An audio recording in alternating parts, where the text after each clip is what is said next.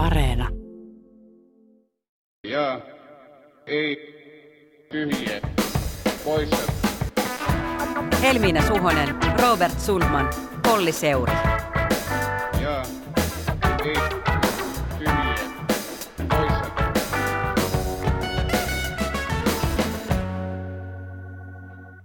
Tervehdys, se on jälleen perjantai ja Jetpin aika studiossa minä, Robert Sundman sekä kollegani Olli Seuri.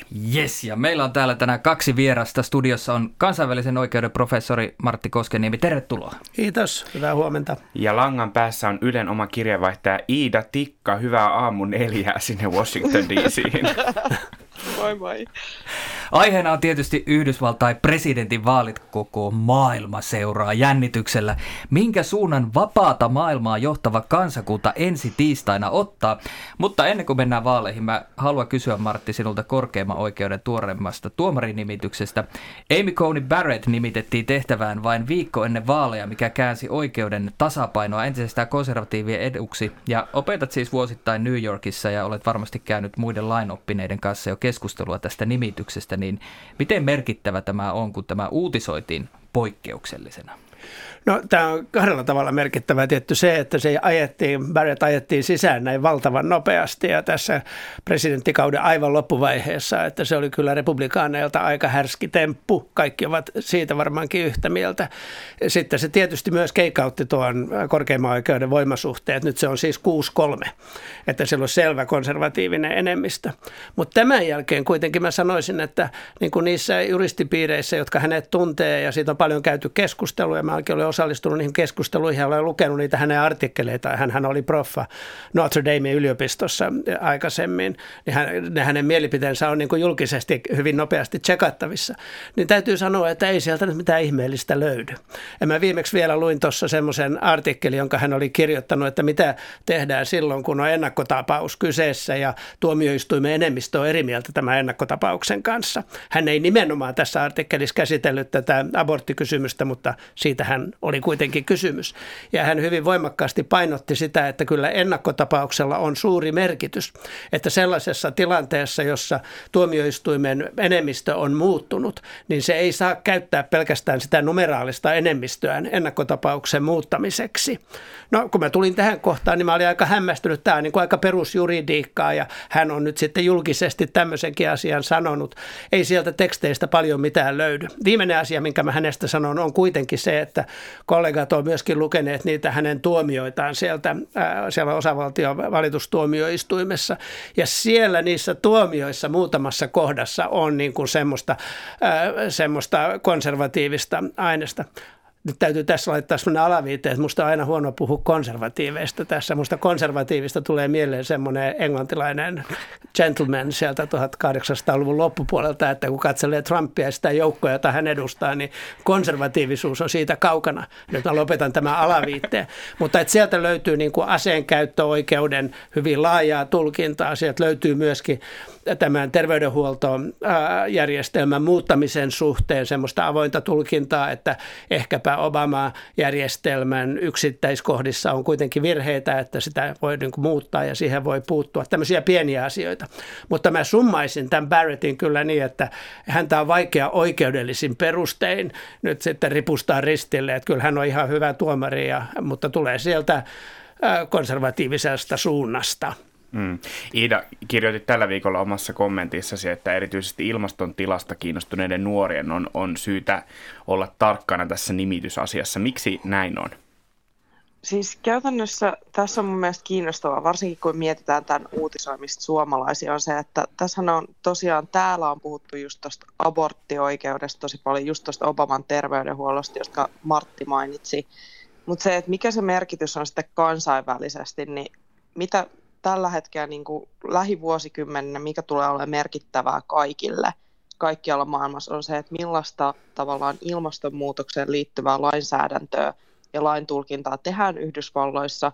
Ja mä itse kiinnitin tosi paljon näistä ACB, eli Amy Coney Barrettin kuulemisissa siihen, että hän suhtautui aika skeptisesti ilmastonmuutokseen, joka on tietenkin hiukan huolestuttavaa ottaa huomioon, että siellä on tulossa ihan, ihan tässä niin kuin lähikuukausina jo eko- ja ilmastonmuutossääntelyyn liittyviä keissejä tuonne korkeimman oikeuden käsittelyyn. Miten tässä nyt pääkirjoitustermein sanotaan, että nähtäväksi jää ja toivoa sopii, mutta ennen kuin pureudutaan Yhdysvaltain poliittiseen tilanteeseen paremmin, niin, niin mä haluan niin kuin motivoida jollain tavalla tämän aiheen käsittelyä, nimittäin suomalaiset... Me ollaan pääosin poli- kotimaan politiikan podcast. Kyllä, ja, ja, ja suomalaiset, niin kansa kuin media, nimittäin seuraa tosi ahkerasti Yhdysvaltain presidentinvaaleja tällä hetkellä. Suomen Kuvalehden päätoimittaja Matti Kalliokoski kirjoitti syyskuisessa pääkirjoituksessaan, että sukupolvi sitten suomalaisilla oli ehkä kanta kulloiseenkin presidenttiin, mutta nykyään jo lyhyellä perehtymisellä voi olla jotain mieltä korkeimman oikeuden tuomarinimityksistä, liittovaltion budjettikiistoista tai senaatin kokoonpanon kannalta ratkaisevien osavaltioiden vaalinäkymistä. Kalliokoski kirjoittaa, että Yhdysvallat on kuin suuri sisällön tuotantokone, joka jauhaa kesken keskeytyksettä puheenaiheita koko muun maailman käyttöön. Iida, kun oot siellä Yhdysvalloissa, niin onko nämä vaalit vaan ihan crazyä showta ja sisällön tuotantoa, jota tässä kulutetaan kuluttamisen vuoksi, vai onko näissä vaaleissa myös joku pointti? näissä näis on pointti, joka mä sanon paitsi sen takia, että mä oon täällä uutisoimassa nimenomaan siitä pointista, mutta mä palaan siihen pointtiin hetken kuluttua. Näissä on ehdottomasti mun mielestä USA-vaaleissa, siis kun mä oon ollut siellä Moskovassa aiemmin kirjeenvaihtajan, niin verrattuna siihen, että miten Suomessa vaikka seurataan Venäjää, joka on tuossa ihan vieressä verrattuna Yhdysvaltoihin, niin onhan siitä ihan valtava ero. Ja mä oon tullut sellaisen niin kuin omaan teoreettiseen loppupäätelmään, niin että näissä USA-vaaleissa on niin paljon sellaista dataa, joka sopii tosi paljon kaiken maailman pubvisoihin ja Iltalehden seitsemään kysymykseen, että se, on, että se palvelee tavallaan sitä niin kuin nippelitietoporukkaa tosi hyvin. Ja sitten toisaalta tässä on tämä individualistinen dramatiikka, kun tässä seurataan niin tarkkaan niin kuin kahden henkilön taistoa, eikä kahden rakenteellisen arvion Yhdysvaltojen tilastotaisteluun. Että tavallaan, että tämä ei ole niin kuin keskustapuolueen vastaan kokoomuksen mikä budjettiselvitys tyylillä. Että on silleen kiinnostavaa. Sitten musta tuntuu, että nyt koronavuonna tähän liittyy vielä pientä eskapismia, että voidaan niinku tutkailla ehkä Suomesta jotain muuta, muuta kuin sitä omaa maskivääntöä. Mutta sitten oikeastihan tässä on myös tosi, tosi tärkeät vaalit kyseessä. Et mä sanoisin, että nämä on niinku ratkaisevat siitä, siinä mielessä, että mihin suuntaan maailma lähtee ja miten nimenomaan Yhdysvaltojen asema maailmassa tulee muuttuu seuraavina vuosina. Ja sitten siis itse Henkko täällä on niin hirveän kiinnostavia rakenteita, jotka on vaikuttamassa tähän vaalitulokseen ja sitten siihen, että miten tämä Yhdysvaltojen sisäinen tilanne oikeasti kehittyy, että millainen, millaisessa sekaannuksessa oleva maa on se, joka pyörittää maailman taloutta tai maailman turvallisuuspoliittista järjestelmää. Että kyllä tämä on oikeasti tosi kiinnostava ja tärkeä, eikä pelkkä show. Miten muuten Martti tämä tilanne on muuttunut, kun jos ajatellaan, niin eh, mä eh, oikeastaan voisi sanoa niin, että suurin osa todella kiinnostavista politiikkaa käsittelevistä podcasteista on amerikkalaisia, on tullut mm-hmm. aika paljon kuunneltua. Parin aikakauslehden hinnalla saa vuodeksi sanomalehden, amerikkalaisen sanomalehden tilattua, että sitä sisältöä on hirveän helppo tänä päivänä hankkia. Miten tämä kiinnostus on, on muuttunut? Ei, kyllä mä vähän allekirjoitan tätä sisällöntuotantokone teoreemaa, että, että on tavattoman vaikea päästä siitä intensiivisestä sisällöntuotannosta läpi siihen, että mitä, minkälainen se maailma siellä loppujen lopuksi on. Ja nyt kun mä mietin sitä, kun on tämän ikäinen kuin on, niin muistaa hyvin, kun George W. Bushista tuli presidentti ja muistaa sen, kun Obamasta tuli presidentti. Ja siinä se, se kiinnostus ei ehkä ollut aivan samanlaista, mutta kuitenkin koettiin, että nyt tapahtuu valtavat mm. muutokset ja niillä on sekä kansallisesti että kansainvälisesti hirveä suuri merkitys. Mutta nyt kun katselee niin kuin taaksepäin tätä tietä parikymmentä vuotta, niin Yhdysvallat on jotenkin niin kuin taaplannut sillä omalla tyylillänsä vähän niin kuin riippumatta näistä niin kuin sieltä pinnalta katsoen hyvin dramaattisista kulttuurisista muutoksista, siis Bushista Obamaa aikamoinen pamaus ja nyt sitten Obamasta Trumpiin jälleen aikamoinen pamaus. Mutta mutta kuitenkin se Yhdysvaltain niin kuin se perusrakenne, se, se runko siinä, niin on säilynyt samanlaisena, että kaikenlaista lehteä ja marjaa sieltä sitten tulee, jotka putoaa ja sitten onkin syksy ja talvi jo, ja olla, mutta se runko pysyy. Tämä on aika lailla päällimmäinen tunnelma mulla itselläni, ainakin silloin kun mä haluan saada unta ja kun mä ajattelen näitä tulevia vaaleja, niin mä ajattelen, no, että tämä nyt on vaan tätä. No kiinnostavaa, että runko pysyy, koska Suomessahan, tai ainakin minä ajattelen, että, että poliittinen kahtiajako on siellä Yhdysvalloissa nyt entistä jyrkempi ja, ja, ja tämä kahtiajako on semmoinen hokema myös meillä niin kuin suomalaisessa politiikassa, että no Yhdysvalloissa vasta ollaan polarisoituneita, että ei, ei pidä ottaa mallia sieltä, ei pidä niin kuin ruveta sellaiseksi, niin pitääkö se paikkansa esimerkiksi Iida, nyt, nytkö se polarisoituminen on tapahtunut vai, vai, on, vai onko tota runko kuitenkin pysynyt samana? Miten tämän kysymyksen muotoilisi?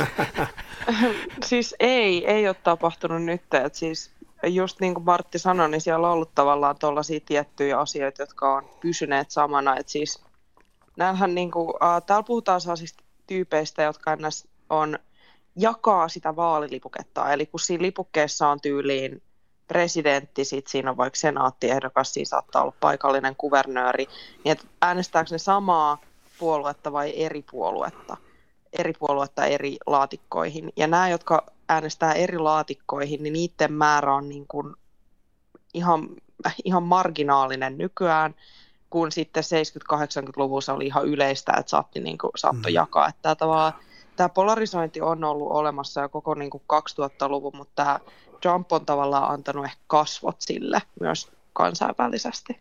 Mun täytyy sanoa, että mä olen tällä hetkellä osallistun semmoiseen keskusteluun amerikkalaisten kollegojen kanssa, jotka, jossa pyritään tarkastelemaan sitä, että mitä maassa nyt on tapahtunut. Ja siinä on kaksi peruslinjaa, josta mä olen itse edustanut toista, mutta mä olen vähän niin kuin ehkä muuttua siinä. Se mun se edustamani peruslinja on se, että nyt ollaan tekemisissä 60-luvun muutosten kanssa. Se Vietnamin sodan trauma on nyt ohi ja kaikki se kulttu, valtava kulttuurinen, populaarikulttuuriin, nuorisokulttuuriin, ää, ää, identiteettipolitiikkaan liittyvä muutos, joka on tapahtunut, niin nyt ollaan semmoisessa backlash-asennossa sitä vastaan. Ja että ne äänet, jotka eivät ole tulleet kuuluiksi, ne vaativat tulla kuuluiksi. Mä olen edustanut tätä. Mä olen ajatellut, että tämä on kulttuurinen murros Yhdysvalloissa toisella puolella on nämä ehkä vähän niin kuin marksilaiset tai ajattelevat kaverit, ja, ja, jotka sanoo, että ei kun tämä on niin kuin pitkän tähtäyksen taloudellinen kysymys, että tämä osoittaa sitä, että eriarvoisuuden kasvaminen, minkäänlaista todellista muutosta tasavertaiseen yhteiskuntaan ei ole tapahtunut, ja että, että Martti, nämä sun kulttuuriset argumentit, niin ne on sitä pintarakennetta, että kyllä ne on niin kuin syvemmällä tässä talouden maailmassa, ja mä olen niin kuin siihen suuntaan. Se, mikä on varma, varmaa, ja tähän mä tämän Jeremiadin lopeta. Se, mikä on varmaa, on kuitenkin se, että sen paremmin demokraattinen kuin republikaaninen puolue eivät enää voi ottaa tätä kansalaisyhteiskuntaa haltuun sillä tavalla, kun ne vielä 50-, 60- ja ehkä vielä vähän 70-luvullakin sitten saattoivat. että siinä on kyllä valtava kriisi. Me ollaan tästä samasta jakolinjasta puhuttu kyllä tosi paljon myös kotimaan politiikan osalta.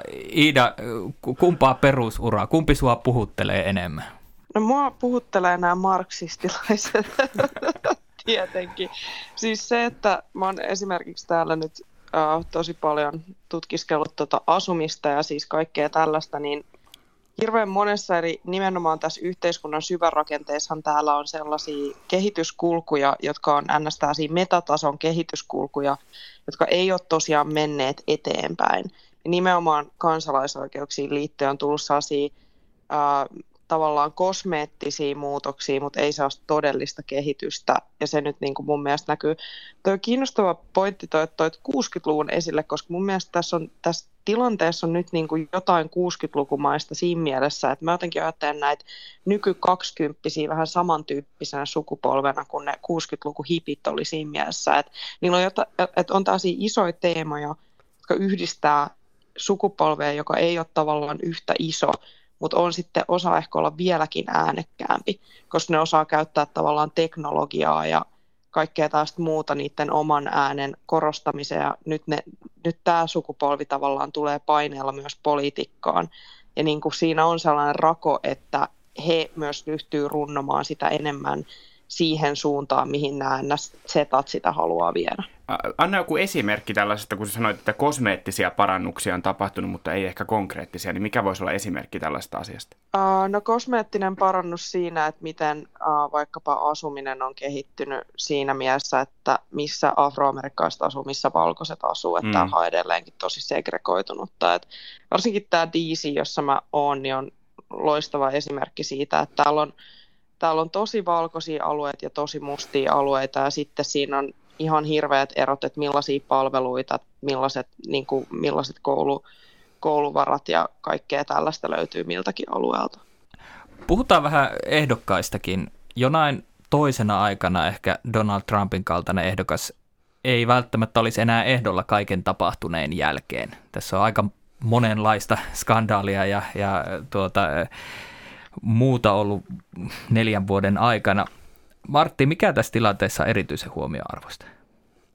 Silloin kun Trump valittiin, niin radiossa tuli sanoneeksi, että hän ei kestä vuotta siinä. Että, ja, ja silloin mä idealistisesti ajattelin niin, että amerikkalainen poliittinen järjestelmä ja kansalaisyhteiskunta ovat niin voimakkaita, että tämmöinen huijari ja valehtelija ei voi kerta kaikkiaan niin kuin jatkamalla sitä toimintaa pysyä siinä.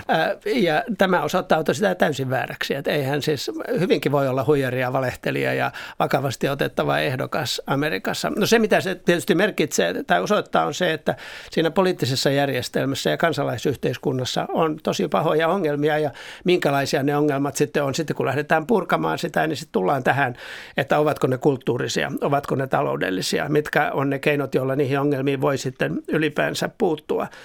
Ähm, tämä, jos näistä henkilöistä nyt puhutaan, niin kyllä minusta näyttää siltä, mulla on kollega Harvardissa, joka sanoi, että tässä on valittavana niin kuin, uh, between a crazy man and a marshmallow. Uh, ja siis tämmöisen kar, kar, karkin ja, ja hullun miehen välillä.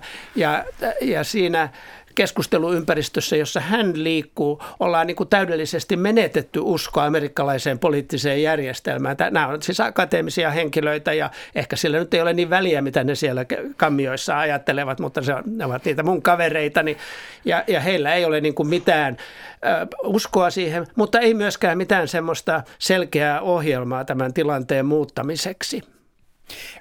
Mua kiinnostaa tässä republikaaninen puolue. Mä olin nyt kirjoittanut tämän kysymyksen myöhemmin tähän käsikirjoitukseen. Anteeksi Olli, että kiilaan, mutta, mutta kun tässä nyt puhutaan tästä, että, että, että tota, mitä tapahtui tämän neljän vuoden aikana. Ja silloinhan republikaanissa puolueessa oli aika paljon vastustusta myös Trumpille ja muistan erityisesti ennen edellisiä vaaleja, mutta kyllä sen jälkeenkin. Mutta tämmöiset vasta-äänet on sieltä pikkuhiljaa hiljentyneet ja, ja puoluekokouksessaan republikaanit paalutti lähinnä tukevansa tätä Trumpin Make America Great Again linjaa. Että se koko niin kuin puolueen platformi, se ohjelmahan oli vähän kirjattu niin, että mitä Trump tekeekään, niin sitä tuetaan.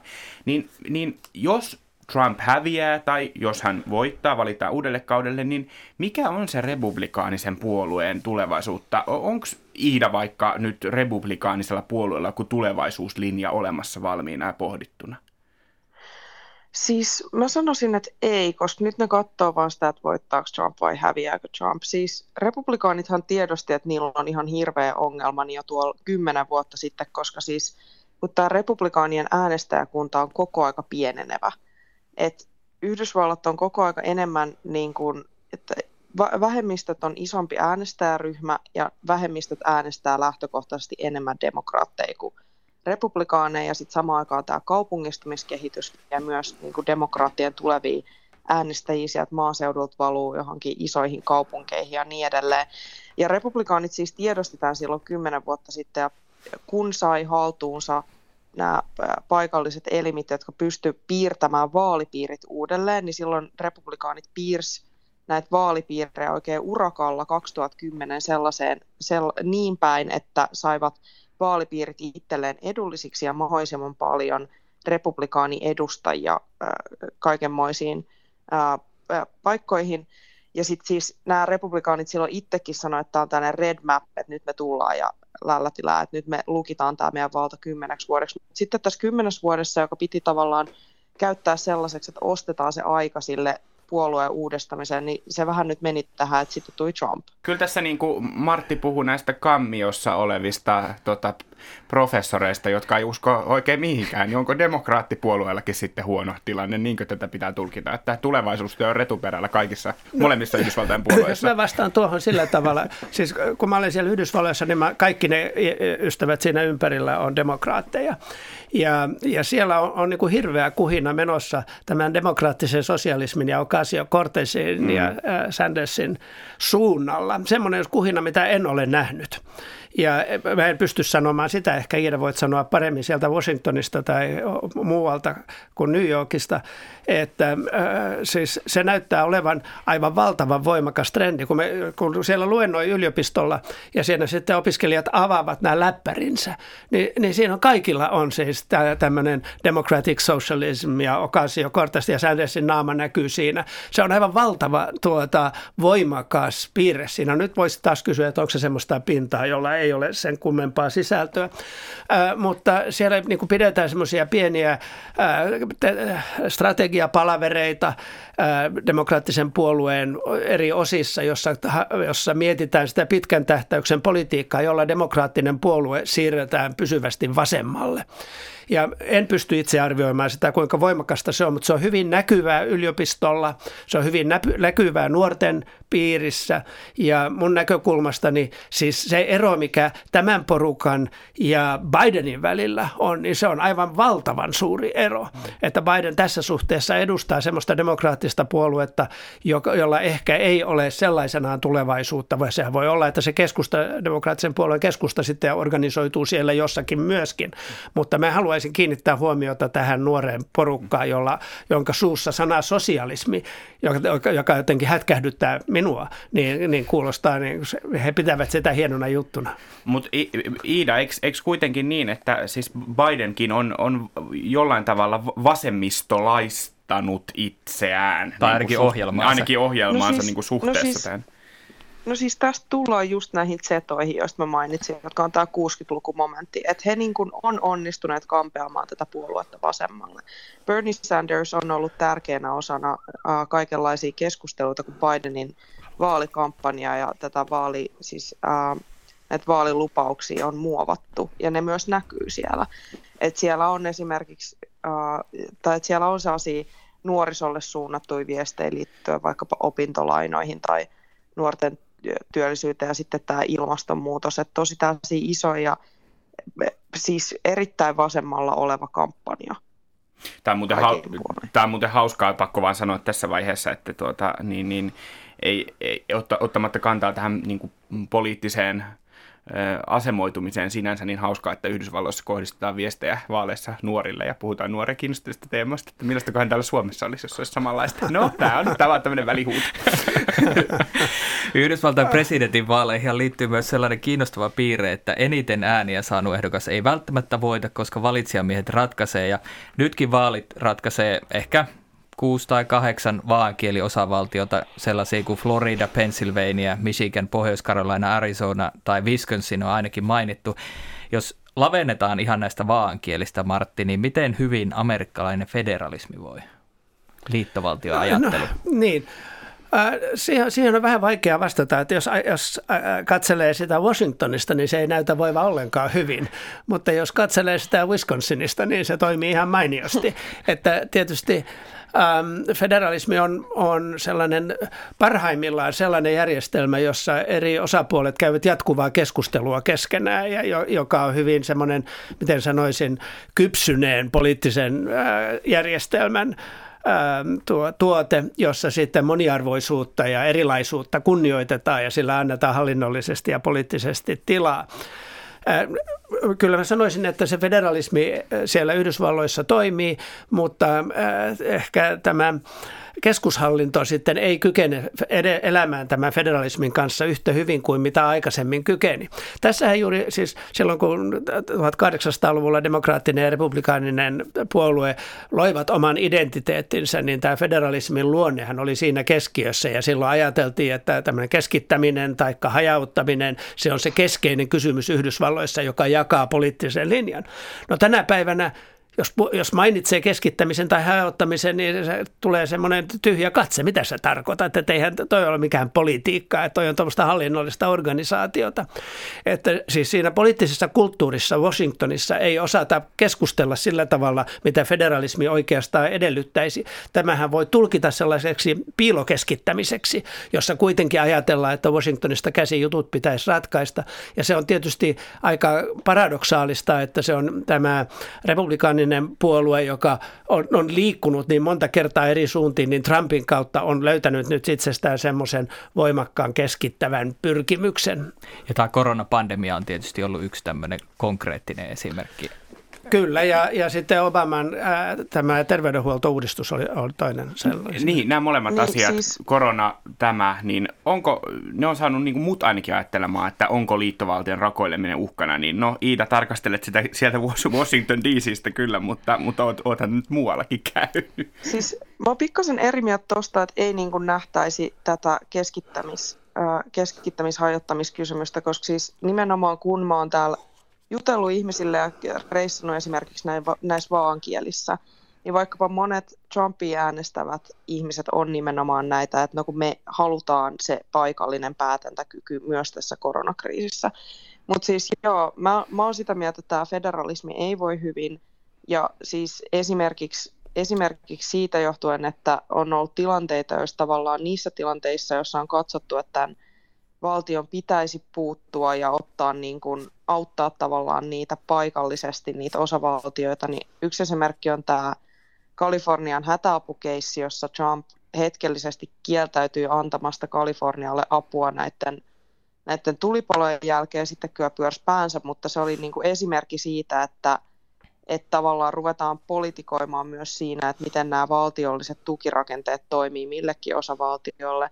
Ja sitten totta kai, me ei nyt enää muisteta sitä, koska siitä on jo pari kuukautta aikaa, mutta siis, mut siis kun tämä koronahomma alkoi täällä Yhdysvalloissa, niin se politikointi, joka liittyi siihen, että mihin osavaltioon saatiin mitäkin tarviketta ja mitäkin suojavälinettä ja millä ajalla, niin se liittyy ihan täysin näiden, näiden osavaltioiden ja niiden johtajien tavallaan poliittisiin sidoksiin Donald Trumpiin, ja sehän nyt kertoo siitä, että se federalismi sellaisena jonkinnäköisenä rakenteena, joka kuitenkin säätelee sitä, että miten tällaisiin valtiollisiin juttuihin reagoidaan, niin ei enää toimi.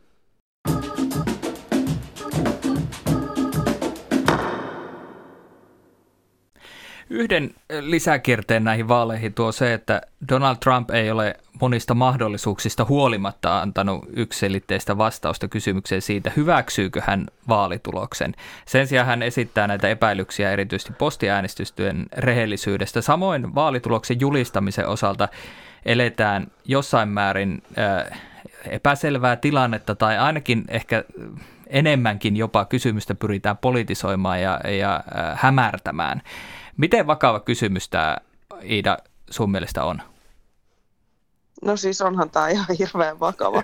jos, ei sit niin ei sit voi sanoa mitään muuta kuin, että jos, niinku, jos häviäjä ei suostu häviämään ja niinku, siinä tapauksessa, että häviää, niin siis se viesti, joka siinä lähetetään kaikille noille kannattajille, on ihan järkyttävä, koska siis siinä vaiheessa siis sitten noin, mä, mä uskon, että näistä vaaleista tuossa tosi tiukat, ja siinä vaiheessa, jos Trump ne tiukasti häviää ja ei kerro kannattajilleen, että on omastakin mielestään hävinnyt, niin sittenhän täällä on niin puolet, puolet amerikkalaisista ajattelee, että, niin kuin, että vaalia ei ole vielä, että tätä tilannetta A ei ole vielä hävitty, että tämä tilanne on vielä jotenkin päällä, tai sitten niin kuin ajattelee, että nämä vaalit on oikeasti suorastaan anastettu heiltä.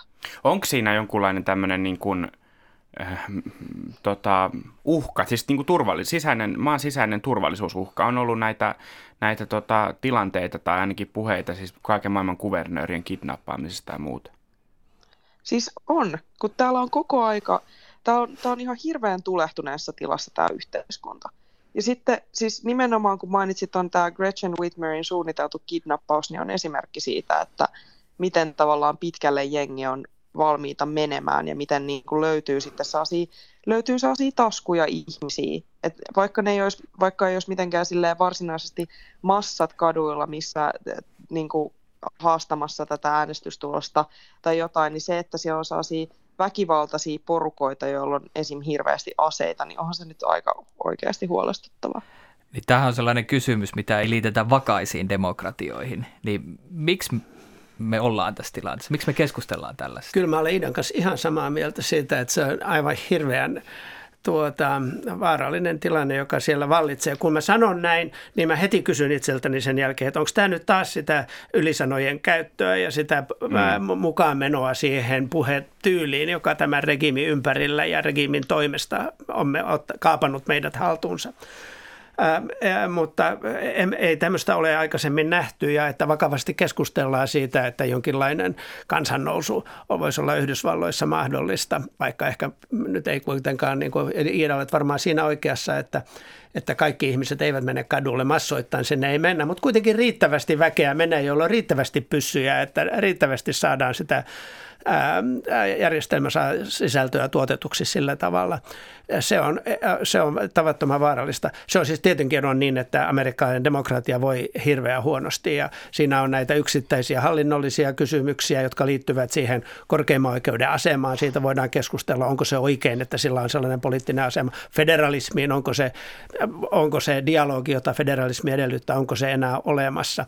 Ja sitten nämä puolueet. Kaikki tämä tulee yhdessä esiin. Ne on tietysti tietysti sitä analyysin pohjaa, mutta musta näyttää siltä, että jos käy niin, niin kuin, ja näitä skenaarioita on, ää, nämä päälehdet ovat julkaisseet erilaisia skenaarioita siitä, että miten käy. Tyypillinen ää, oletus on se, että ensi alkuun alkaa näyttää siltä, että Trump on vahvoilla, kun ensimmäiset ääne, ää, tuo äänet on laskettu ja ollaan siellä 20 ja 30 prosentissa näiden suurten asujakeskusten, suurten kaupunkien ja varsinkin postiäänet lasketaan vasta sitten myöhemmin hyvin ja ne tulevat tyypillisesti demokraateille. Sitten Trump jo ehkä jossakin vaiheessa iltaa sitten sanoo, että no tämähän on tässä, että mä olen voittanut.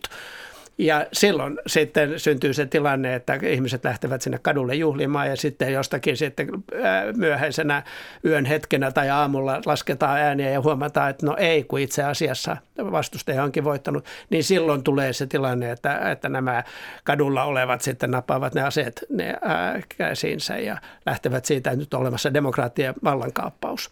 En, tämä on se skenaario, jota jatkuvasti ää, ää, puidaan ja molemmat puolueethan ovat ovat sitten rekrytoineet valtavan määrän juristeja asettamaan nämä vaalit kyseenalaiseksi eri puolilla ja sehän on prosessi, joka voi kestää pitkään. Tähän vaikuttaa myöskin se, että korkein oikeus sitten viime kädessä tulee ratkaisemaan näiden tähän ääntenlaskentaan liittyvät ongelmat ja nyt sitten republikaanit ovat saaneet sen konservatiivisen enemmistön sinne, mitä se sitten merkitsee summa summarum, tämä amerikkalainen demokratia ei todellakaan tällä hetkellä ole hyvissä kantimissa. Milloin Ida odotat vaalitulosta, kun sitä sitten siellä Pennsylvaniassa tiistai, hmm. tiistaina odottelet? No, tota, jaa. siis se, siellä odotetaan tällä hetkellä, että se ääntenlasku jatkuu ainakin varmaan niin kuin viikon, koska Pennsylvaniassa on se, että on tosi monia osavaltioita, joissa ääniä ei saa alkaa laskea ennen kuin vaalipäivänä, ja sitten se johtaa siihen, että kun on nyt hirveästi postiääniä, niin ne, ne, niitä kirjekuoria saa kanssa ruveta avaamaan vasta sinä päivänä, joka siis tämä kirjekuorien avaaminen, jos kukaan on ikinä avannut enää kirjekuorta, jos kellekään enää postia tulee, niin sehän on siis sellainen probleema, johon harva pystyy hyvin tehokkaasti. Niin se, se nyt tulee viemään tässä sitä aikaa, että niitä kirjekuoria avataan. Ja sitten kun siellä Pennsylvaniassa ne on vielä kahdessa kirjekuoressa, niin sun pitää kaksi eri kirjekuorta avata, että sä saat sen jutun sieltä ulos ja vaalilipukkeja sitten skannaat sen. Niin siis kyllä sitä niin kuin siellä odotellaan aika pitkään, mutta sitten Pennsylvaniassa – niin kuin eri piirikunnat on hankkineet ihan täysin uusia laitteita, jotta he voi mahdollisimman tehokkaasti saada tämän myllyn pyörimään ja nyt niistä toivotaan sellaista pelastusta, että se vaalitulos joskus sieltä järkevästi saataisiin. Kirjekuori myllyt siellä jauhaa, mutta pakko vaan sanoa tästä, että voi, voi niitä tuota Ylen lähetysten tekijöitä, jotka on laittanut suurieleisesti tiistaille vai mille yölle vaalilähetyksen ja luvanneet, että täällä odotetaan siihen asti, kunnes tulos selviää, niin siinä sitten varmaan viikko katsotaan, kun Pennsylvaniassa siis, kirjekuoria avataan. Niin, mutta siis tässä on siis, tässä on siis se, että Pennsylvania on, on tosi ratkaiseva, jos Trump saa Floridan ja Texasin. Niin. Ja Texasista ja Floridasta voi odottaa sitä tulosta jo aikaisemmin. että niissä on, niin kuin, niissä on realistinen mahdollisuus, että ne tulisi siinä vaaliyönä. Mutta sitten jos, jos Trump saa ne, niin ja Biden saisikin Pennsylvania, niin se menisi todella, todella tiukaksi. Että nämä on tavallaan, että et se jännitys tiivistyy sitten ja sitten se lässähtää sitten parissa viikossa, kun vieläkin pyöritetään niitä myllyjä. Joo, näin, näin se menee. Hei, tota, kuvitellaan vähän tulevaisuutta sekä sisäpolitiikan että ulkopolitiikan näkökulmasta. Mitä Trumpin voitto ja toinen kausi tarkoittaisi?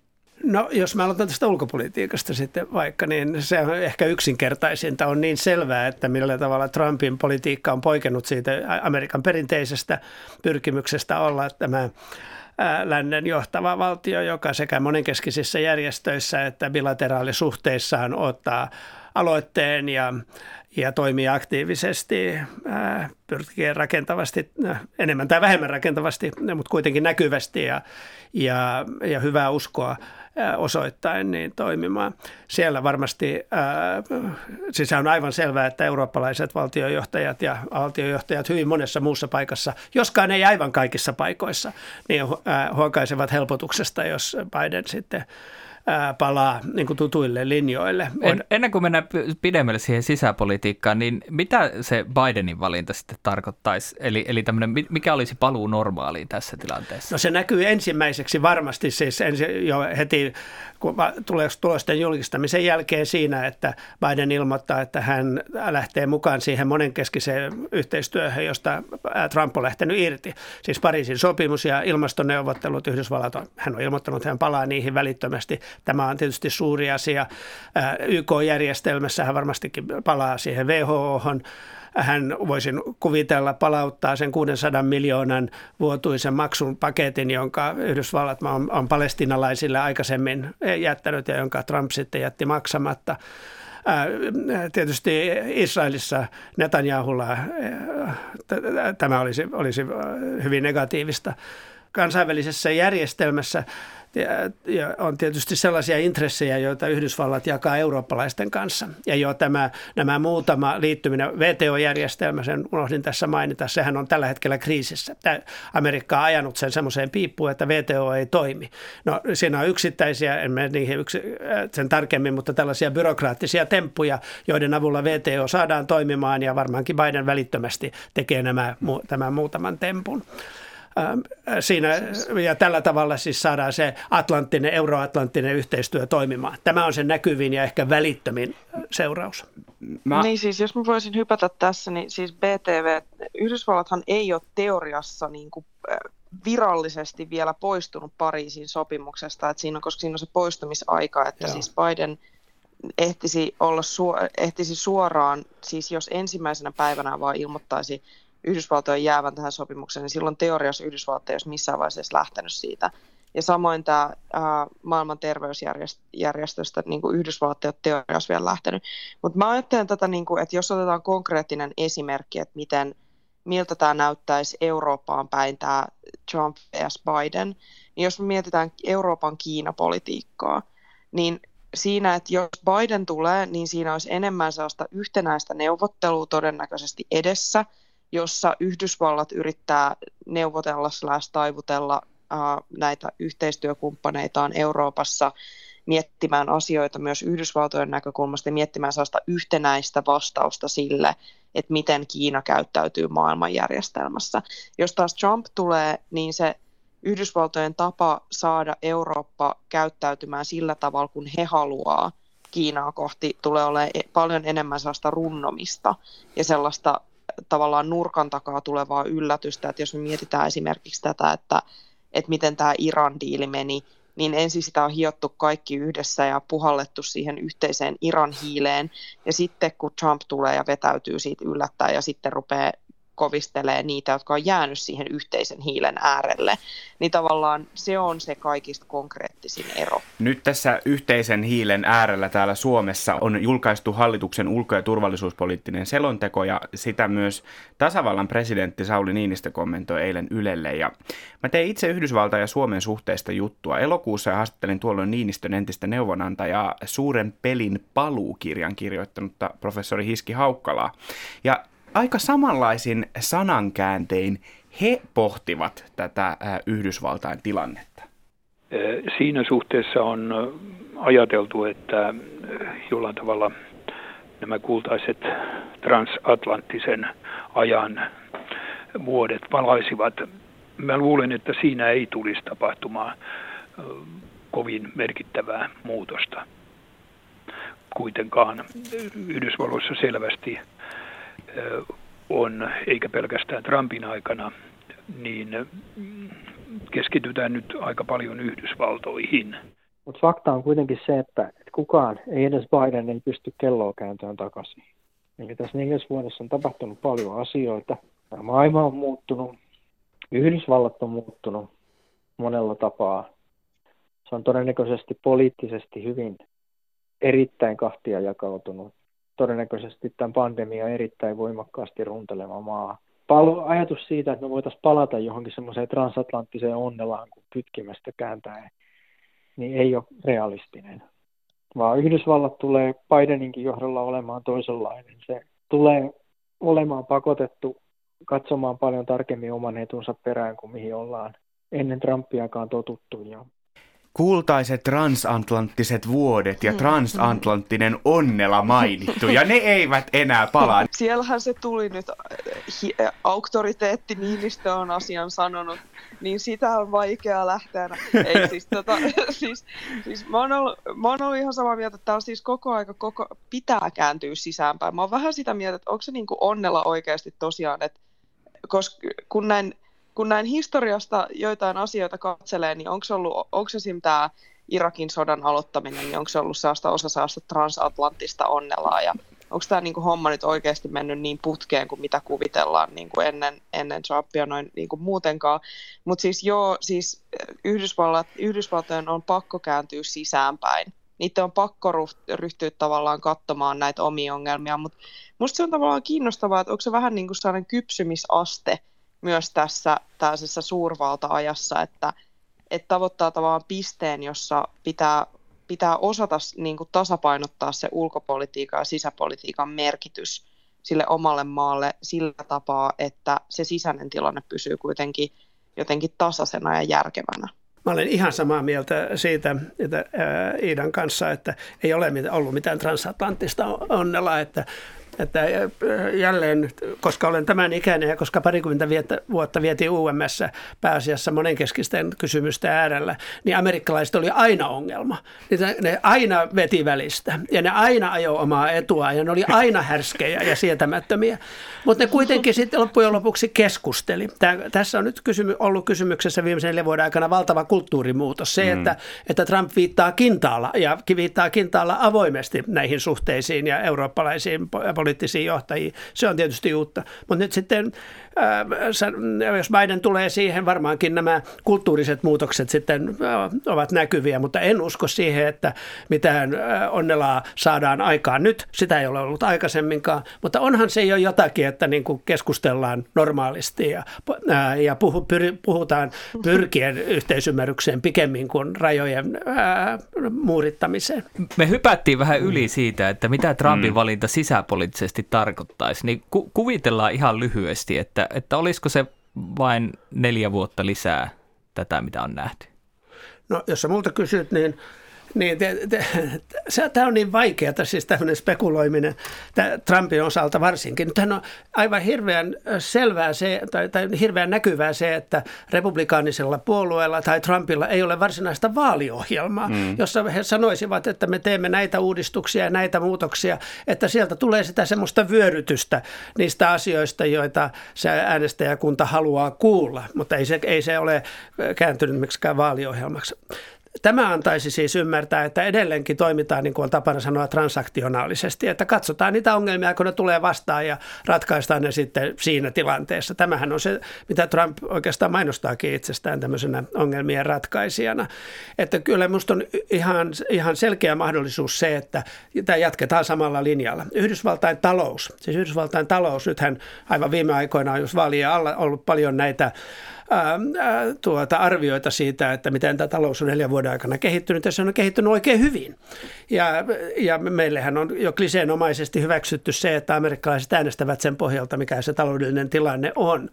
Ja, ja jos nyt sitten Trump tulee valituksi, hän tekee sen johtopäätöksen, että ne taloudelliset toimet, joihin hän on ryhtynyt, joita hän on tukenut, ne ovat olleet oikean suuntaisia ja ne tulevat jatkumaan. Siellähän on sen talouspolitiikan niin kuin laidoilla on sellaisia asioita, jotka ajavat demokraatit pitkin seiniä, tekevät, ja jotka koskevat ää, nyt sitten verotusta ja kos, koskevat ää, ympäristösuojelua ja, ja niin poispäin, mutta ne ovat kuitenkin siellä laidalla. Se keskipolitiikka on siis jatka, ää, tätä jatkumoa.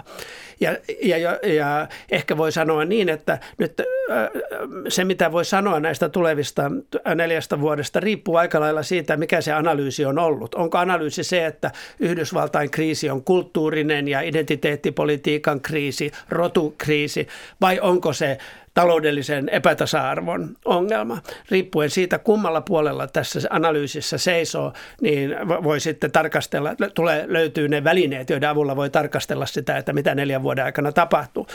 Ja ehkä vielä lopuksi sanoisin siitä, että ei ole mitään syytä ajatella, että rotuvastakkaisuudet vähenisivät, että tämä identiteettipolitiikka, naisten asema, aborttikysymys, että nämä ihmisoikeudet ja niin poispäin, etteivätkö ne pysyisi edelleenkin siinä sisällön tuotannon keskiössä ja me voimme niin kuin jatkuvasti viihdyttää itseämme sillä, että amerikkalaiset ovat kaduilla ja, ja, niin poispäin, mutta ehkä on kuitenkin niin, että se ei niin kuin sitä Amerikkaa kaada, vaan että se niin kuin mä ta- nyt, mä nyt... kulkee eteenpäin, koska tämä talous on pysynyt tällä tavalla voimakkaana. Sitähän voi olla niin, että, että ei ainoastaan Kalifornia palaa, vaan kaikki palaa siellä ja että nämä ympäristöongelmat tulevat täysin mahdottomiksi, että äh, ken tietää. No, päätän siis siihen. Nyt, aa, Huuda, hu- mä kuulen, että sä huudat sieltä Iida jotain. Anna tulla Joo, mä haluan, tähän, mä haluan tähän heti sanoa siitä, että tämä, että jotkut asiat määritellään identiteettipolitiikaksi täällä on tosi jotenkin vähän niin kuin tuntuu aina erikoiselta, kun katsoo sitä siitä näkökulmasta, että miten se ei ole välttämättä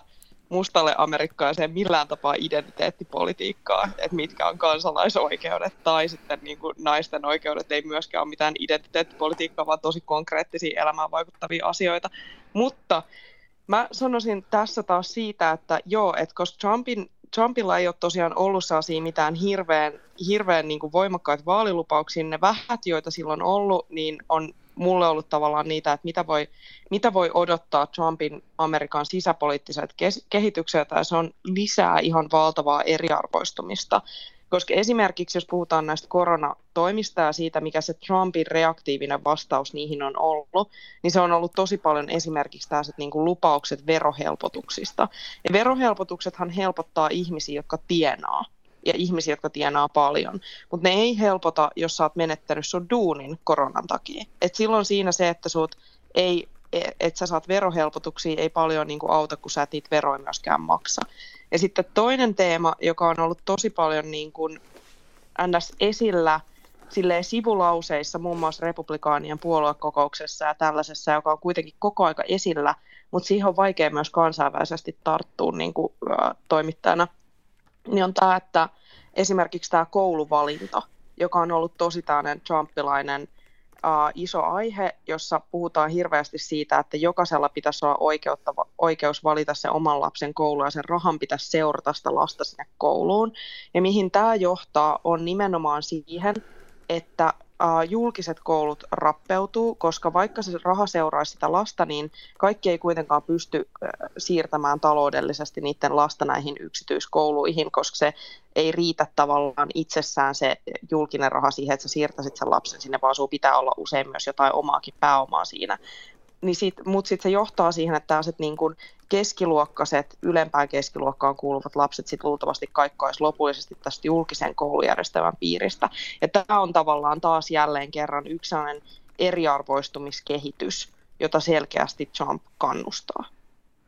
Mä kysyn vielä loppuun, kun tuossa alussa pohdin, että, että tämä Yhdysvaltain vaalit on tämmöinen show, ja, ja se on, siinä on myös semmoista hobbyismia, harrastus, harrastuneisuutta täällä Suomessa, että Nate Silverin ennusteita ja galluppeja seurataan, ja, ja se on mahtavaa, niin kuin Iida sanoi, tämmöistä nippelinäpräystä, niin tässä on myös näitä isoja asioita ilmassa. Onko tämä Yhdysvaltain niin kuin vaalitapa ja vaalijärjestelmä reilu, miten nuoret äänestää, entä vanhemmat, ja, ja, ja sitten tämä, tietysti tämä iso keskustelu eriarvoisuudesta, rasismista ja roduista, niin mikä näistä mikä niin kuin se lopulta on se ratkaiseva kysymys, vai onko ne nämä kaikki, vai jääkö meiltä oikeastaan niin kuin näkemättä, että voiko tässä käydä niin, että sitten me yllätytäänkin siitä, mikä nämä vaalit lopulta ratkaisee, koska eikö niin ollut Iida, että viime vaaleissa se tavallaan tuli yllätyksenä? Joo, tai siis mun mielestä siis mikä tässä vaaleja edeltävässä ajassa on melkeinpä tavallaan ihanaa, niin on se, että kun ei vielä olla päätetty sitä, että no tämä oli se ratkaiseva juttu. vaan niin, on kiva niin, spekuloida. Niitä kaikkia, niin katsotaan niitä kaikkia äänestäjäryhmiä, koska oikeastihan se on ne kaikki äänestäjäryhmät ja niiden summa, joka, joka niin kuin tuottaa jonkun äänestystuloksen. Et 2016 se vaan niin kuin tosi jämäkästi päätettiin, että, niin kuin, että, no, että ne oli nyt ne valkoiset miehet, jotka tämän vaalin ratkaisi. Ja sitten se, oli niin kuin, se oli sinänsä ihan, ihan kiinnostava, kiinnostava päätös ottaen huomioon, että valkoisista äänestäjistä – 2004 58 prosenttia äänesti republikaanipresidenttiä ja 2016 57 prosenttia äänesti republikaanipresidenttiä. Et se oli niinku tosi, tosi niinku hyvä päätös sinänsä, mutta niinku, sitä olisi voinut katsoa laajemminkin, että mikä se niinku kehitys siellä alla ja mitäs nämä muut äänestäjäryhmät. Tässä on varmaan toimittaja ja professorin e, ero siinä, että mua nyt ei, tämä ei ole niin ihanaa tämä vaalia edeltävä aika, vaan nyt sitten pitäisi saada se ratkaisu aikaiseksi. Sitten voidaan ruveta miettimään, mitä se ratkaisun kanssa tehdään ja mitä niille rakenteille pitäisi tehdä, joiden kanssa sitten eletään ja miten se peli tulee pelatuksi näillä nappuloilla, kunhan nyt saataisiin nappulat tähän pöydälle. Ja, äh, ja tietysti ihan hirveästi on tehty näitä tutkimuksia siitä, että kuka kannattaa ja mitä ja mistä syystä. Mutta minusta se lampi on tavallaan tyhjennetty, että ei siellä puolella voi paljon enää tehdä enempää. Mä olen iloinen siitä, että Iida toi tämä epätasa-arvoa esille ja että sen kasvaminen Yhdysvalloissa on varmasti totta, että jos Trump valitaan, niin se kasvaa ja sillä varmasti on vaikutuksia sitten pitkällä tähtäyksellä laajemmalti siihen, että miten ne poliittiset rakenteet sitten ottavat haltuun tämän vaikean tilanteen. Mun mielestäni pitäisi saada vaalitulos aikaiseksi ja demokraattisen ja republikaanisen puolueen muuttua sillä tavalla, että se kansalaisyhteiskunta todella voisi saada ne omat arvonsa ja pyrkimyksensä intressinsä niin kanavoiduksi niihin poliittisiin rakenteisiin, joita siellä on. Parhaimmillaan amerikkalainen demokratia ei ole se, mikä näkyy Washingtonissa tai, tai New Yorkissa, vaan näkyy siellä paikallisessa nämä town hall meetings, koska Euroopassa sellaisia järjestettäisiin, jossa niin aidosti ja niin tavallaan ruohonjuuritasolta ää, käytäisiin poliittista keskustelua. Nämä town hall meetings ovat ehkä nyt vähän tulleet infektoiduksi tällä, tällä trumpilaisella retoriikalla ja niin poispäin, mutta se, on, se perinne on kuitenkin paljon pidempi kuin tämä ää, päin naamaa huutamisen perinne. Keskustelu päättynyt. Ja ei. Tyhjiä poissa. Ja lopuksi on aika tempaista jälleen JETP-kysymykset. Näihin siis vastataan joko jaa, ei, tyhjää tai poissa. Ja teemalähetyksen hengessä vedetään vaalijetpu, mutta vain kahdella kysymyksellä, koska ehdimme tyhjentää Pennsylvanian vaalikuoret ja vaalisalaisuuskuoret. Toivottavasti siinä onnistuvat myös ääntenlaskijat ensi viikolla. Valkoinen talo listasi kuitenkin tällä viikolla koronaviruspandemian lopettamisen yhtenä Trumpin hallinnon tiede- ja teknologiapolitiikan onnistumisista. Samaan aikaan Suomessa Risto Eiji Penttilä kirjoitti kauppalehti Option kolumnissaan, että pandemia julistetaan päättyneeksi, kun Joe Bidenin voitto on varma. Mä jäin vähän tätä pureskelemaan, mutta kysyn silti teiltä, ja ei tyhjä poissa, päättyykö pandemia Yhdysvaltain presidentinvaaleihin? tota, siis mä nyt sa- mä vastaan, että ei uskallan tälleen vastustaa tällaistakin auktoriteettia kuin Option kolumnia ja Risto J. Penttilää. Mutta siis täällähän on oikeasti aivan tajuttoman ankeeta, siis ihan suoraan sanottuna. Iloiset amerikkalaiset on nyt siellä iloisten maskiensa takana piilossa ja välttelee kaduilla ja kaikkea sellaista. Ja täällä kyllä niin kuin lähtökohtaisesti ihmiset varautuu siihen, että jatkuu vielä 2022 täällä Yhdysvalloissa. Voi ei. Mun pitäisi mennä tammikuussa taas New Yorkiin opettamaan ja olen just saanut viisumin ja olen miettinyt, minkälaista se nyt on siellä sitten.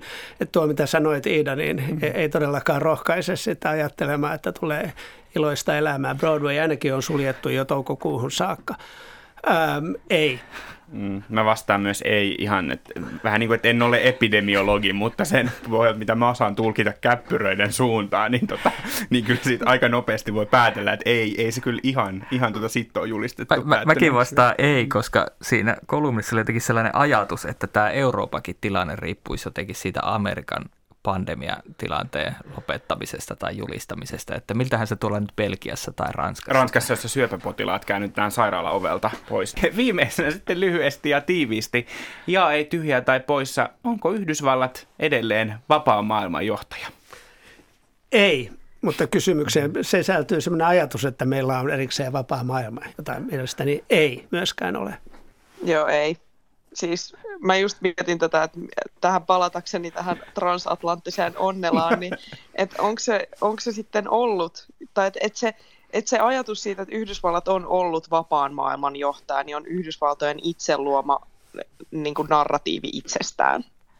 Mä vänkään vastaan, vastaan, että jaa vähän niin kuin soft power näkökulmasta, että jos miettii tällaista mun tavallista arkipäivää, niin aamusta saatan hyvin selvitä ilman amerikkalaishöpötystä, mutta työpäivän aikana mä käytän Facebookin eri palveluita, Twitteriä, Googlen palveluita, Microsoftin softaa, Applen konetta ja puhelinta, kuuntelen todennäköisesti jotain amerikkalaista podcastia ja selaan uutiset Postista ja Timesista ja kotona katsotaan amerikkalaisia suoratoistopalveluita ja niin edelleen, että jos ajattelee, että me toteutetaan omia halujamme ja valinnanvapauttamme tällä tavalla, tavalla, niin kyllä se Yhdysvallat lienee todellisuuttamme jollain tavalla määrittävä tekijä. Niin, ja siis voi vastata jaa vaan sillä, mä jotenkin ajattelen, että onhan dollari maailman reservivaluutta ja e- meidän eläkeyhtiöt sijoittaa hirveästi Yhdysvaltain asuntomarkkinoihin, että kyllä se jo jollain tavalla varmaan on meidänkin maailman johtaja, tai ainakin eläke, eläkerahasto. Niin, Sijoittaako ne Yhdysvaltojen asuntomarkkinoihin? Kyllä, kyllä sijoittaa, koska, koska eihän valtio tuota velasta saa mitään korkotuottoa tällä hetkellä, niin sieltä niitä tulee sitten. Onnea meille. Kiitos, että kuuntelit Jetpin. Mitä mieltä olit? Laita palautetta, vaikka siellä Twitterissä ja Instagramissa tunniste on Jetp. Ja myös sähköposti löytää perille, se on jetp.yle.fi. Tätä jaksoa oli tekemässä minä, Robert Sundman sekä kollegani Olli Seuri. Ja vieraanamme olivat kansainvälisen oikeuden professori Martti Koskeniemi ja Ylen kirjeenvaihtaja Ida Tikka. Kiitos molemmille, kiitos kun olitte. Kiitos. Kiitos, kiitos. Äänitarkkailijana oli tänään Panu Vilman ja äänisuunnittelijana Joonatan Kotila. Ensi viikkoon, moi!